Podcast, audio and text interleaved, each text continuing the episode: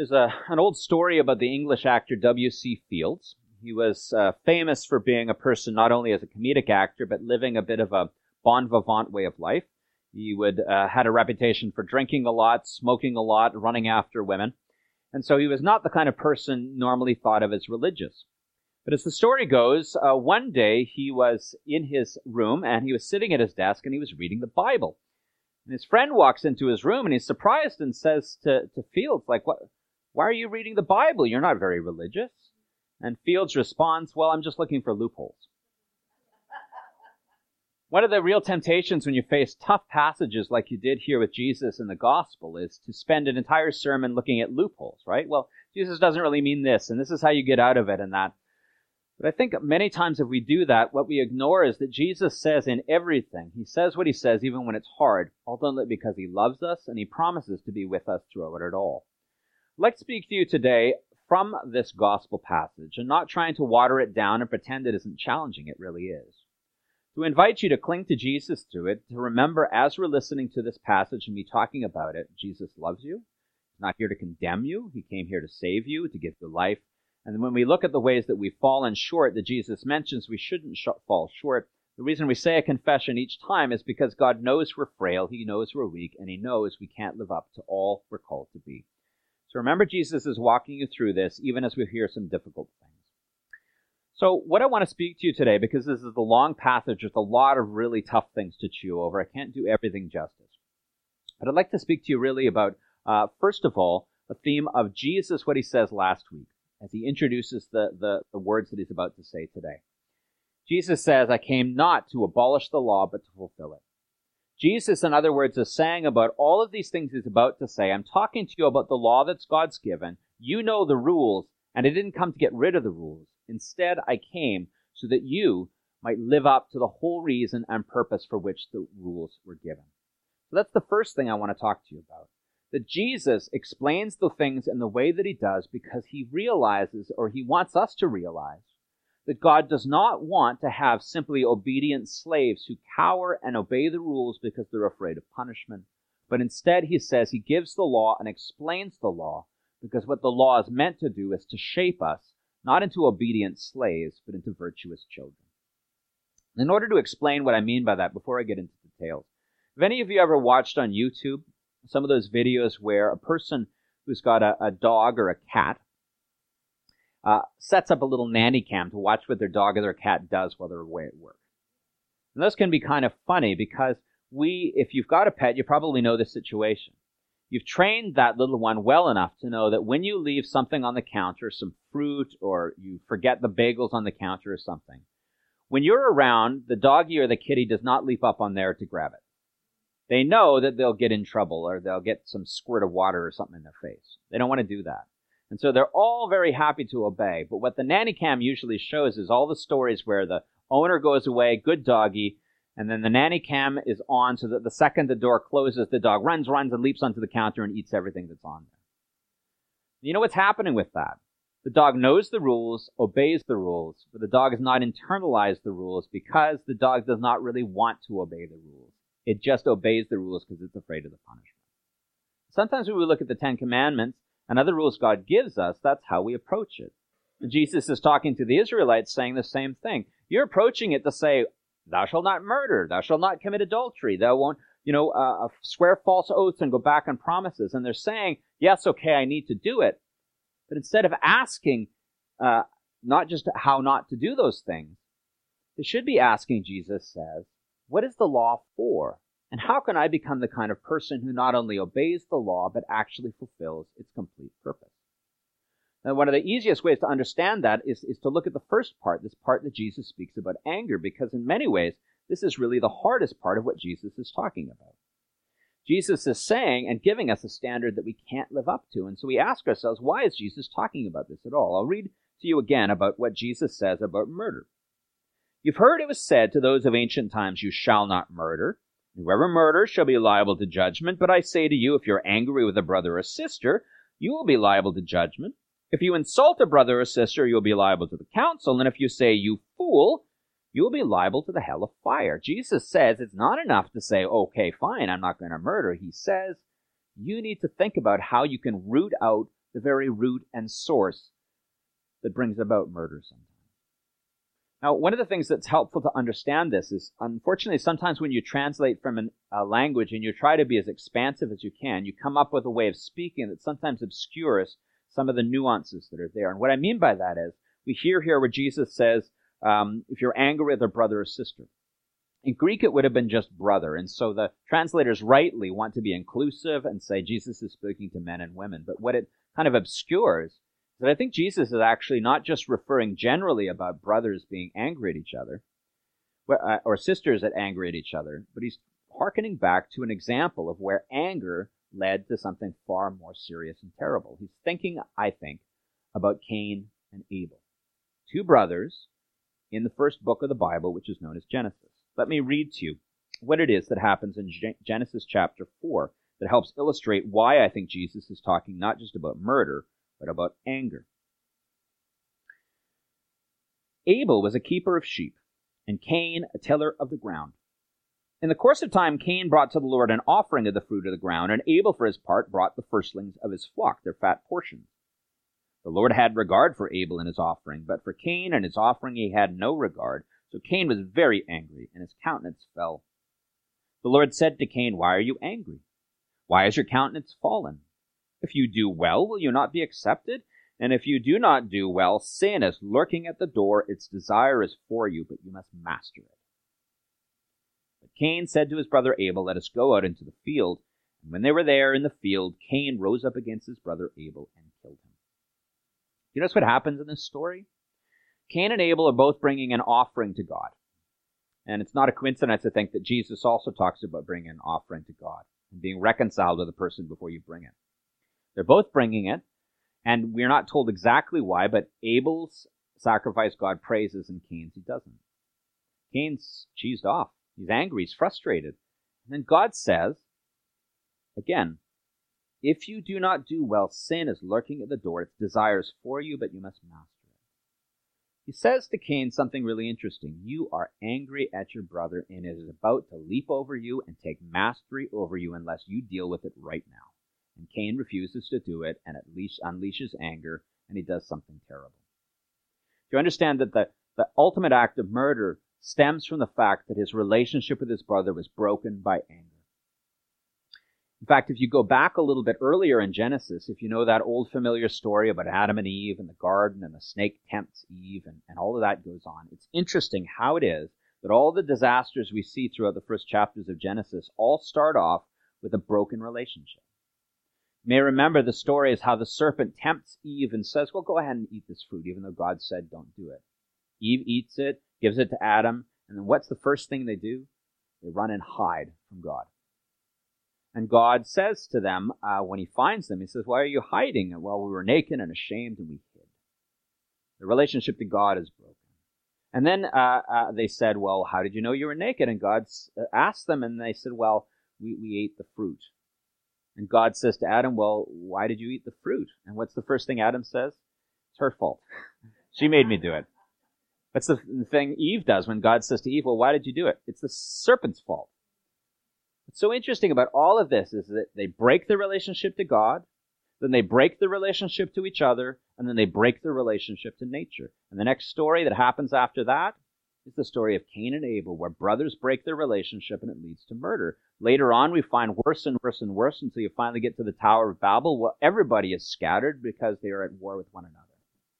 I think Jesus is mentioning that anger is something to deal with, not just because it might lead to murder, but because it is a sign of something that is deeply broken about the human condition. It is a sign of a broken relationship between us and God and us and each other. Jesus says, when you think about murder, don't just think about violence. Think about how harboring anger in your heart breaks relationship with the people around you, breaks relationship with God, and breaks your relationship with the world. Same thing when it comes to lust. When Jesus says, thou shalt not commit adultery, was told them, in the um, in the Ten Commandments, of course he's right. He says, "You've heard it was said, you shall not commit adultery, but I say to you that everyone who looks at a woman with lust has already committed adultery with her in his heart."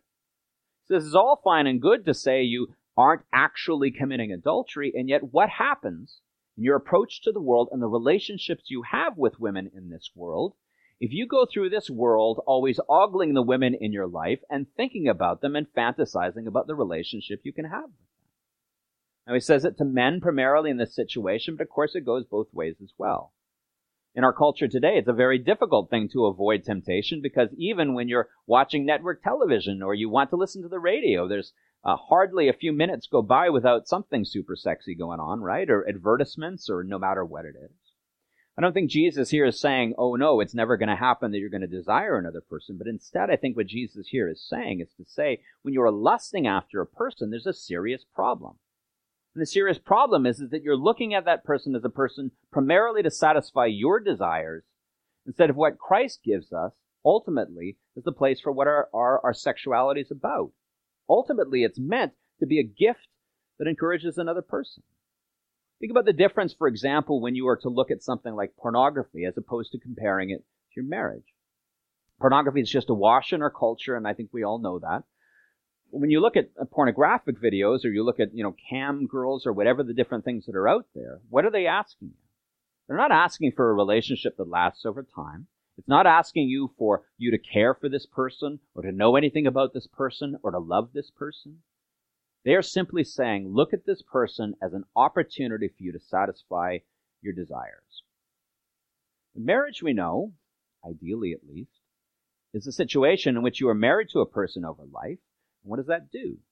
It means that not only is this a person that I desire sexually, it is also a person I have commitments and responsibilities towards.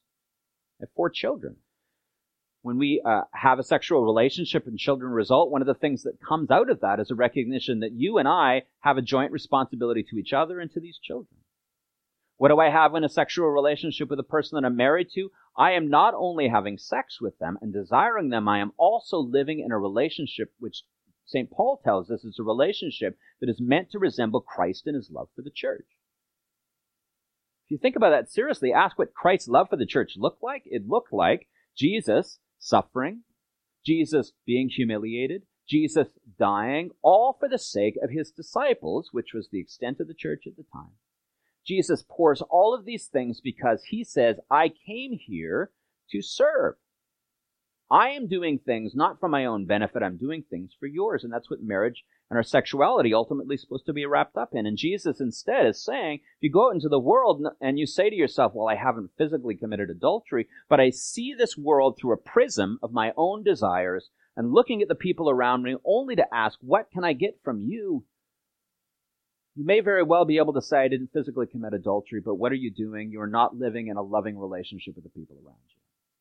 Same thing with oath taking. If you go around and they can't trust your word unless you make a big oath, what exactly are you doing with your relationship? The other thing, though, I think Jesus is saying is not just that I've come to, to encourage you to, to, to look at the purpose. I've come to fulfill the law Jesus says. He shows us what that law is like because he doesn't hate, because he doesn't lust after the women that are following him. But I think one of the things he also is doing is recognizing, although Jesus came to fulfill, he also came to help us fulfill the law even though we're not capable of it by ourselves. And Jesus gives us some very important suggestions about how you do this. To go back to that anger situation, look at what Jesus says when Jesus tells us what we are to do when we're angry. Jesus doesn't say, look, here's a meditation technique that will help you chill out a little bit. Or here's a way of sort of uh, spouting off uh, your anger. Instead, what Jesus is saying is that he's saying, do things that reconcile with the people you're angry with. He says, when you are offering a gift at the altar, if you remember your brother or sister has something against you, leave your gift there before the altar and go. First be reconciled to your brother or sister, and then come and offer your gift. Come to terms quickly with your accuser while you're on the way to court with them, or your accuser may hand you over to the judge and the judge to the guard. What does Jesus say when you're angry? You know what you need to be doing? Get at the root of that broken relationship and do what you can to repair it. When Jesus is talking about bringing a sacrifice to the altar, he's talking, probably talking about the temple at Jerusalem. But of course, for us in our modern age where we don't have a temple in Jerusalem we go to, what do we do when we come here on Sunday? We come to the altar where Jesus offers his body and blood to us to encourage us, strengthen us, to let us know he's not angry, doesn't hate us, doesn't reject us.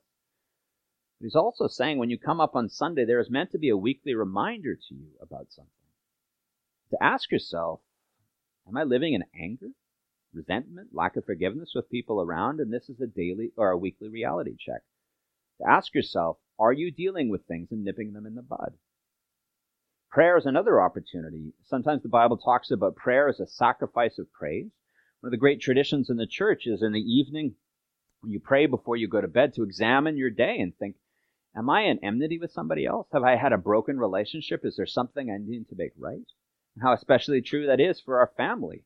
Is there a coworker that I got in an argument with? Am I got in an argument with my husband or my wife? Have I gotten into some trouble with my kids? Ask yourself whether that's the case and deal with it.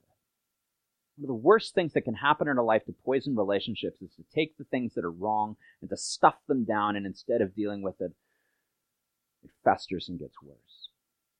Begin to hate a person when in fact a simple conversation could have healed things. Same thing with lust.